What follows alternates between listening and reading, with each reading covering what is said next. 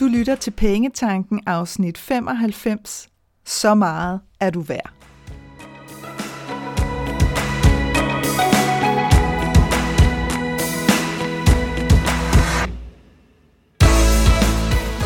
Velkommen til Pengetanken. Jeg hedder Karina Svensen.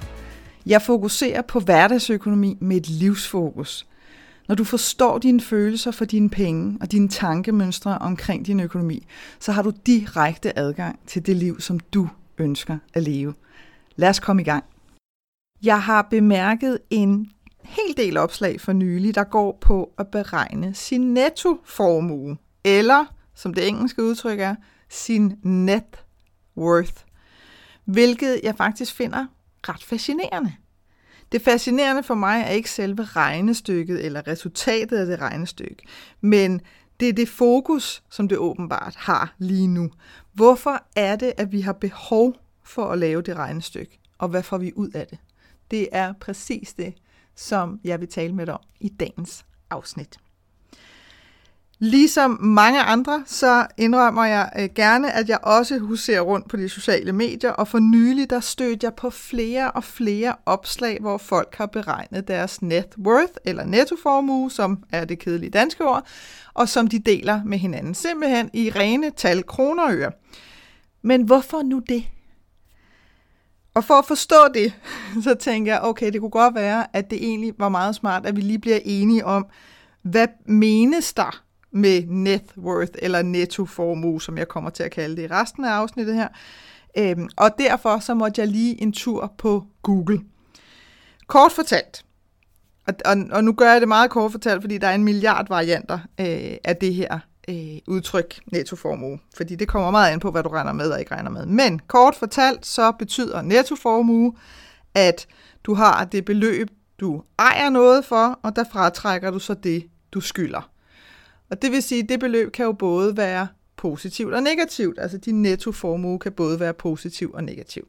Og når jeg siger, at der findes en milliard forskellige varianter, så er det fordi, det er det her med, jamen skal man regne sin pension med i det, man ejer, fordi er det et udtryk for, hvis man hæver alle penge ud i dag, hvad havde man så i redde kroner og øre?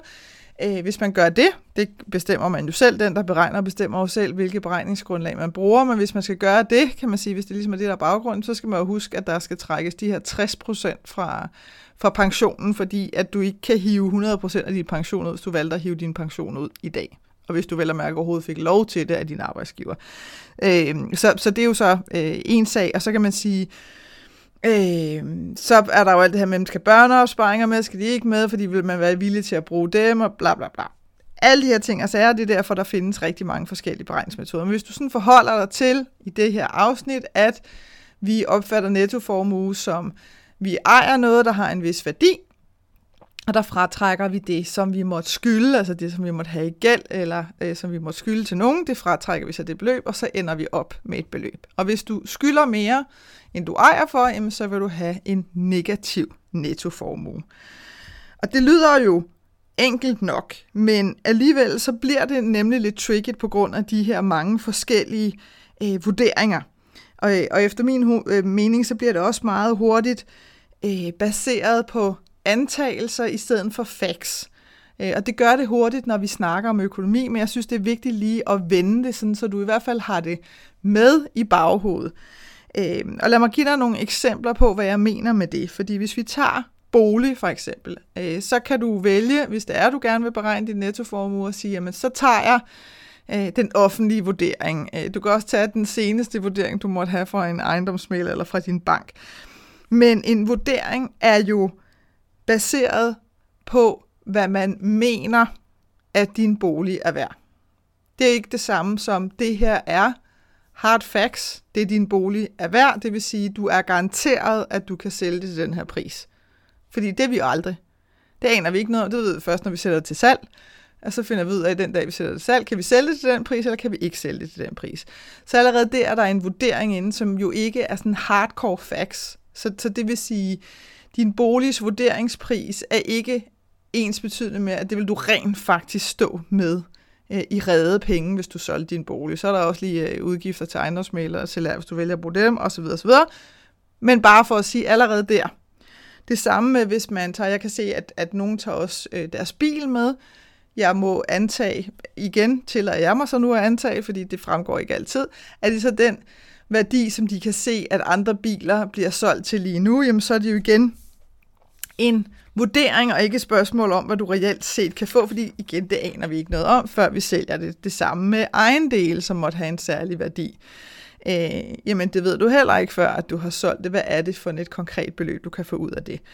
Øh, så, og så pensionen, som jeg nævnte før, kan du overhovedet hive den ud, og hvis du i så fald hiver den ud nu, jamen, så skal du lige huske, at, at det er altså 60 procent, du skal betale til staten med det samme, hvis det er, at du vælger at hæve din pension, og så videre, så videre.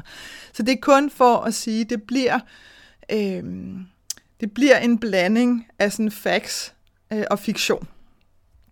Fordi facts er, jeg har øh, 20.000 stående på en opsparingskonto her i banken. Godt, det er 20.000 kroner, som du har. Dem kan du hive ud i morgen.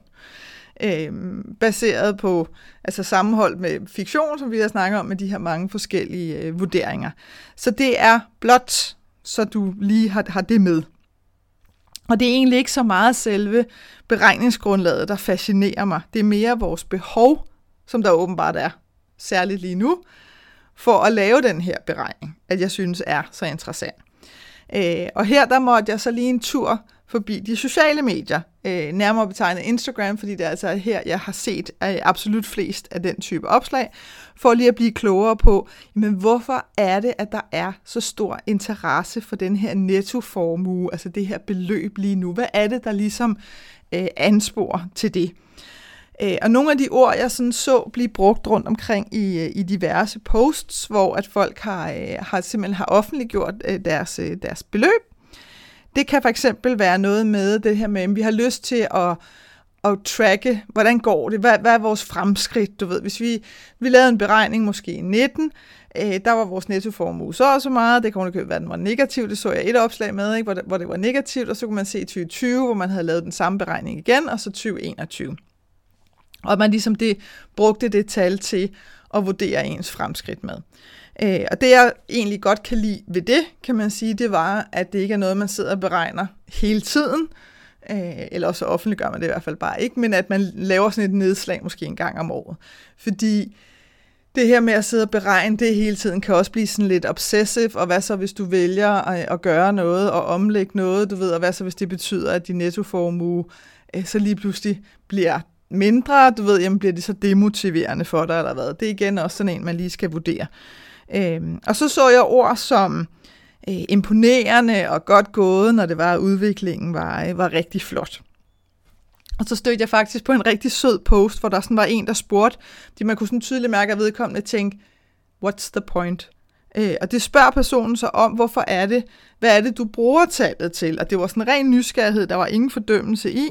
Øh, og der var svaret ligesom, at Øh, jamen det er egentlig for at se, om tallet stiger, fordi det tænker jeg må være motiverende.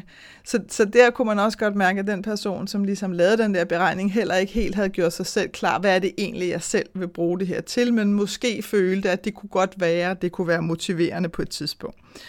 Og forstå mig ret, jeg er all for alt, hvad der kan motivere dig. Så hvis en beregning af din netto formue motiverer, så giv den maks gas. Virkelig. Der er absolut ingen fordømmelse over for de her beregninger fra min side. Jeg er bare nysgerrig på, hvad er det, der ligger bag, at, at lige pludselig så bliver det her tal sådan lidt hypet, der går nærmest trend i det. Øh, og derfor så havde jeg lyst til at dykke ned i det, og også ligesom selv sådan mærke ind i, jamen, øh, hvad synes jeg egentlig, hvad synes jeg egentlig selv om det? Øh, har jeg selv behov for at gøre det? Det har jeg ikke, øh, kan jeg så sige. Det er ikke noget, der siger mig noget. Det er helt fair, det behøver det heller ikke. Min udfordring med økonomiske nøgletal, det er, hvis vi kommer til at bruge dem til at vurdere vores eget værd. Altså, hvor det her ord sådan, måske, måske ikke, altså ordet nettoformue, måske, måske ikke, kommer til at blive sammenblandet med vores menneskelige værd. Og lad mig give dig et eksempel her. Da vi i sin tid købte vores ejerlejlighed, som vi så sidenhen har solgt igen, der var vi teknisk insolvente i mange år. Altså i langt del af den tid, vi ejede den lejlighed, der var vi det, der hedder teknisk insolvente. Øh, og teknisk insolvent, det betyder ganske enkelt, at øh, lejligheden er vurderet til et beløb, der er lavere end det, man skylder i den. Så er man teknisk insolvent, fordi hvis du gik ud og solgte din bolig, så vil du miste penge, så vil du simpelthen stadigvæk stå og skylde øh, banken penge. Og grunden til, at vi var det, det var, fordi vi købte den lige da markedet lå på sit absolut allerhøjeste, hvilket vi selvfølgelig ikke anede noget som helst om, og det var der heller ikke nogen andre, der kunne forudsige, men det gjorde vi, da den blev nærmest ikke en krone dyr. Øh, og så faldt øh, priserne dramatisk, og, og i hele den periode, hvor priserne jo faldt, faldt, faldt, faldt, faldt, faldt, fald, og så stille og roligt skulle sådan stige igen, øh, der skyldte vi jo flere penge i den lejlighed, end lejligheden var vurderet til. Hvilket var fløjtende lige gyldigt, fordi det handlede jo ikke om, at vi ikke kunne betale, vi kunne sagtens betale vores boliglån hver måned, fordi det havde intet at gøre med lejlighedens vurdering overhovedet. Øh, så, så på den måde for vores privatøkonomi var det fuldstændig ligegyldigt. Hvis vi havde valgt at fraflytte boligen inden for kort tid, så har det bestemt ikke været ligegyldigt, men det gjorde vi ikke. Så den her, det, det her med, fordi der kan godt være en misforståelse omkring det her med at være teknisk insolvent. Gud, betyder det så, at man skal gøre et eller andet? Øh, overhovedet ikke. Altså, medmindre du har tænkt dig at flytte, så, så skal du tænke dig om, kan man sige. Men, men ellers er det basalt set ret ligegyldigt, så længe du ikke skal låne penge eller noget andet, så betyder det altså ikke det store. Og det gjorde det heller ikke for os. Det havde absolut ingen betydning for vores økonomi i alle de år, vi var teknisk insolvente. Absolut ingen. Men hvis jeg havde lavet en nettoformueberegning på det tidspunkt, hvor vi også havde to biler med billån, jamen så ville vores nettoformue højst sandsynligt have været negativ. Øhm, og igen, det ville absolut heller ikke rent økonomisk have haft nogen som helst betydning for os. Men det kunne godt være, at, at det kunne have haft en betydning for os mentalt. Fordi hvis vi, hvis vi tager de her økonomiske nøgletal og siger, at det er først godt nok, når de er positive, og de skal ikke bare være positive, de skal også være høje, og de skal føle også stige rimelig meget fra beregning til beregning. Øh, og det er bare den tendens, vi som mennesker har. Altså det ligger simpelthen bare i os, øh, Øh, at, at så forventer vi, så stiller vi ligesom nogle forventninger til den udvikling. Så synes jeg, det bliver problematisk. Fordi det kan for eksempel også være her, hvor at det øh, gevaldigt kan fuck op i vores forhold til gæld. Fordi vi kan komme til at føle os mindre værd, fordi vi har gæld. Og dermed få måske en negativ øh, nettoformue, hvis vi beregner det betal. Øhm, og der kan man jo sige igen, så skal vi til at have sådan en helt snak omkring gæld og alt muligt andet. Det vil jeg overlade til, til en anden god gang. Men, øh, men det, at du har gæld, fortæller jo absolut intet om dit værdi som menneske. Altså på ingen måde. Øh, og rigtig, rigtig mange mennesker har gæld, fordi at det er absolut de færreste af os, som hvis det var, vi ønskede at købe en bolig, havde råd til at betale den kontant. Og det synes jeg, der, der har jeg sådan lige lyst til en, øh, en lille interessant øh, sidehistorie her, fordi jeg kan huske på et tidspunkt, der, øh, der arbejder en virksomhed, hvor at der var en amerikaner ansat, og vi kom til at tale om det her med boligmarkedet i Danmark, og hvordan øh, er det egentlig, det fungerer. Øh, og han var sådan fuldstændig øh, bewildered over det her med, at at, øh, at selvom at vi måske øh, havde købt en bolig, og selvom at vi rent faktisk også havde betalt den af, jamen, så skulle vi stadig betale ejendomsskat for eksempel. Altså det her med, at du bliver aldrig rigtig helt færdig. Det synes han var enormt forvirrende. Øh, og omvendt har jeg også haft kunder, som har diskuteret med deres partner, hvor at partneren har haft den her holdning, og siger, prøv lige at høre, altså det kan godt være, at vi har det her hus, øh, og vi har lånt 3 millioner, øh, og vi måske har betalt 500.000 af, men, men så derfor så ejer vi jo ikke vores hus. Og så kan de have sådan en hel diskussion om det. Ejer vi? Jo, jo, den ene part synes, jo, vi ejer da vores hus, og den anden part siger, ja, det gør vi jo reelt set ikke, fordi øh, hvis ikke, at, øh, altså, det gør vi jo først, når vi har betalt ud, synes man. Ikke? Så, så det er jo også nogle holdnings, øh, holdningssituationer i, jamen, hvornår synes man det ene, og hvornår synes man det andet. Ud fra sådan en rent økonomisk synspunkt, så er det rigtigt. Indtil du har betalt din bolig ud, så ejer du den ikke. Fordi hvis du har lånt 3 millioner, og du betaler 500.000 af, øh, og der sker et eller andet, jamen, øh, så gør, at du ikke kan betale, jamen, så ejer banken dit hus. Øh, hvis det er, at dit hus går på tvangsaktion, og banken så vælger at, øh, at købe det, jamen, så er det dem, der ejer huset. Så det er bare lige for at, at lægge låg på den og sige, nej, det gør du ikke. Det samme gælder biler og alt muligt andet. Altså ting, som du har lånt penge til, ejer du reelt set først 100%, altså det er dit, når det er, at du har betalt lånet ud.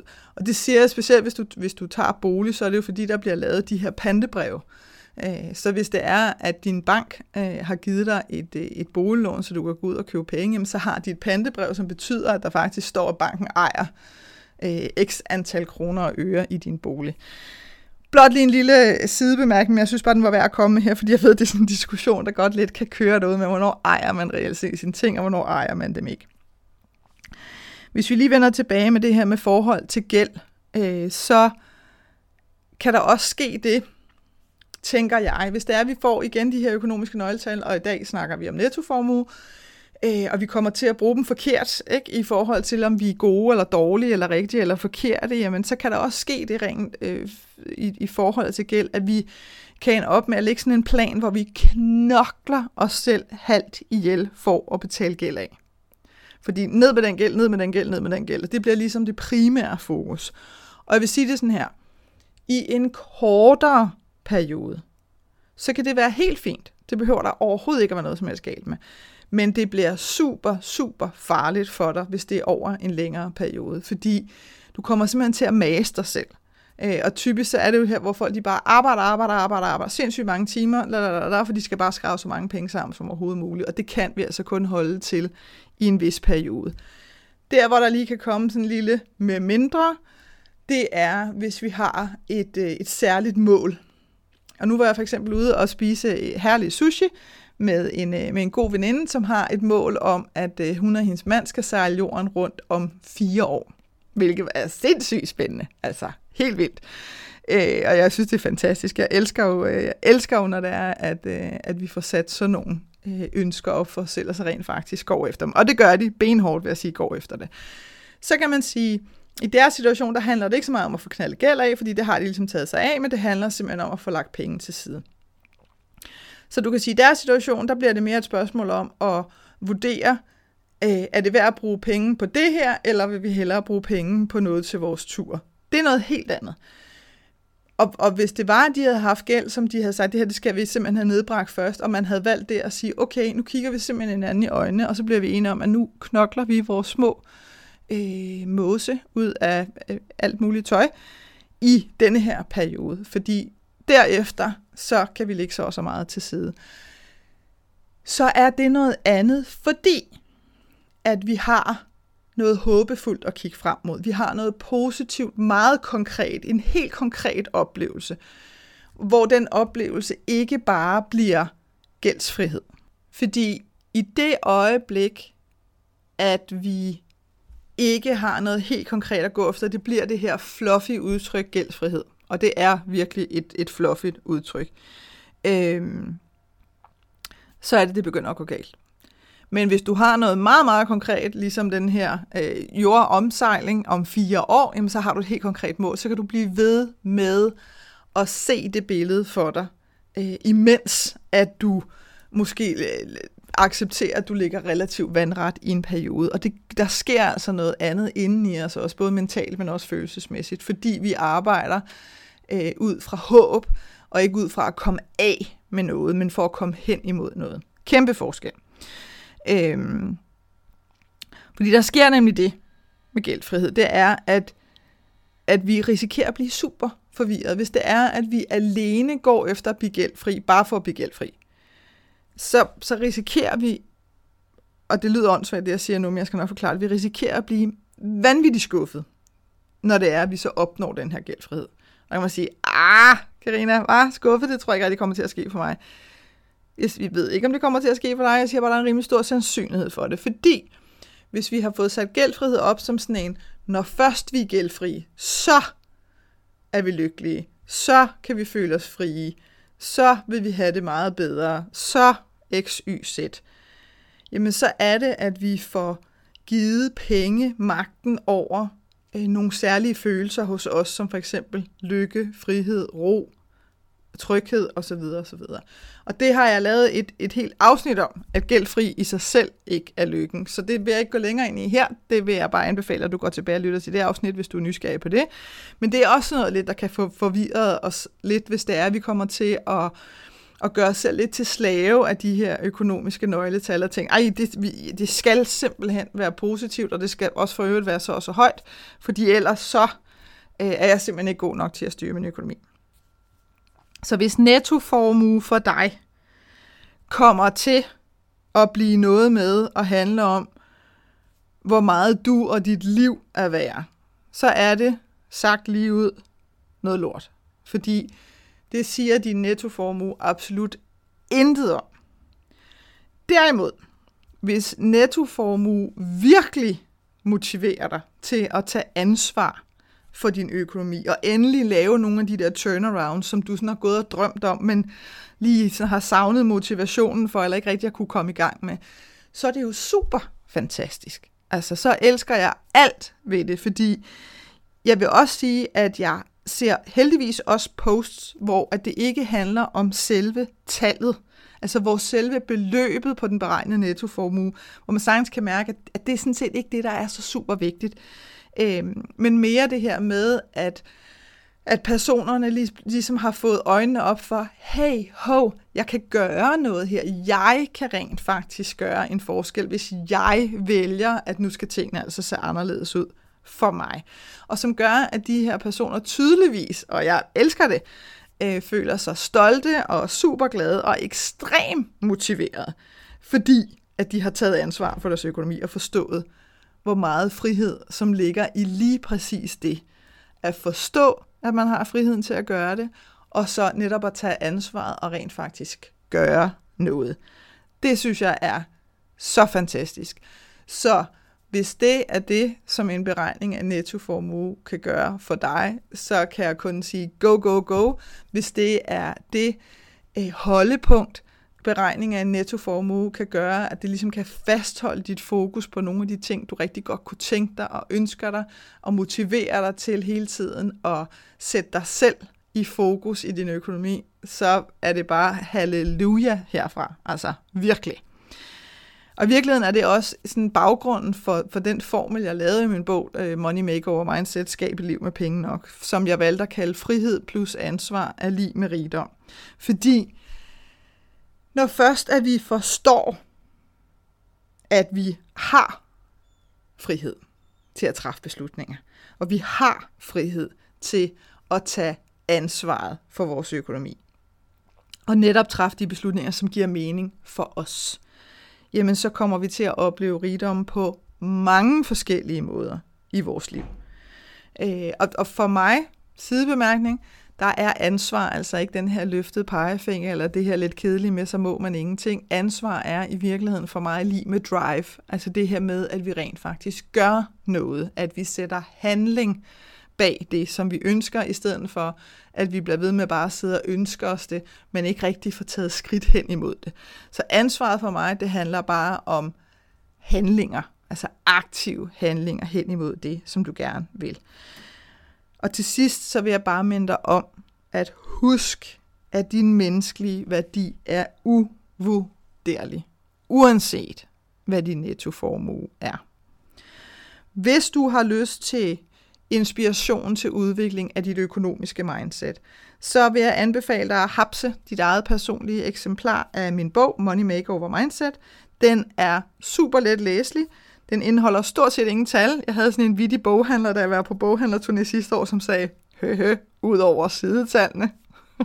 det var øh, faktisk meget sjovt. Det er så en helt anden sag.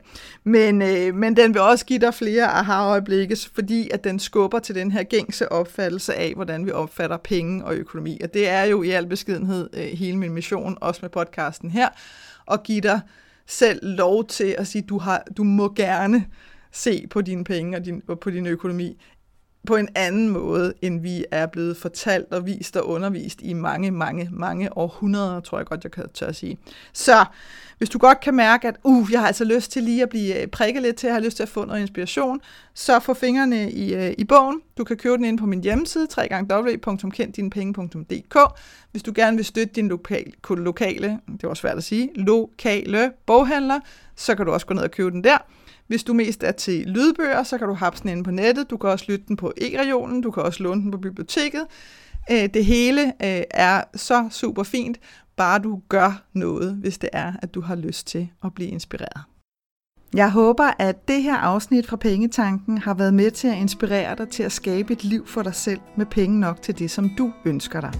Og hvis du tænker, at nu skal der ske noget, så gå ind på min hjemmeside www.kenddinepenge.dk og se, hvad dit næste skridt skal være. Vi høres ved.